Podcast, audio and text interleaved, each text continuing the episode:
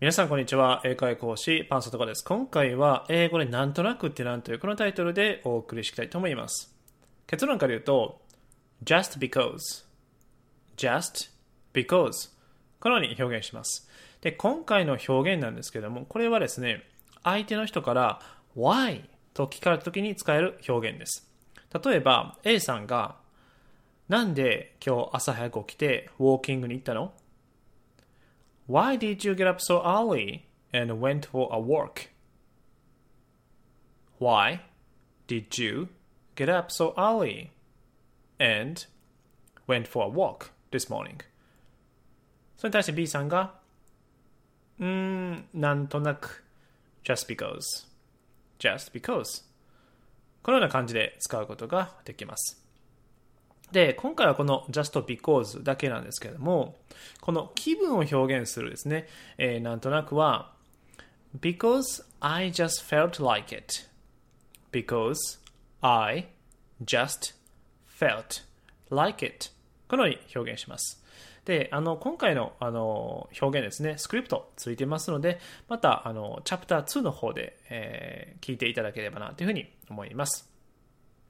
でですね、まあ、その他のなんとなくっていう表現なんですけども、例えば、特に理由はないよ。no reason, no reason. まあ、あとはですね、それをしたい気分だからであれば、I just feel like I want to do it.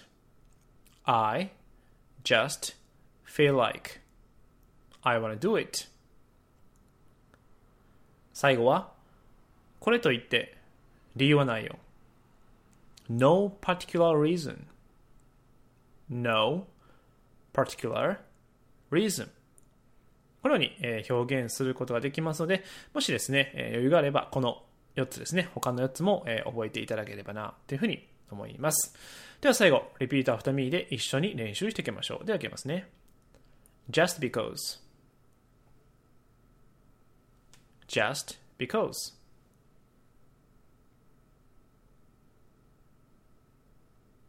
just because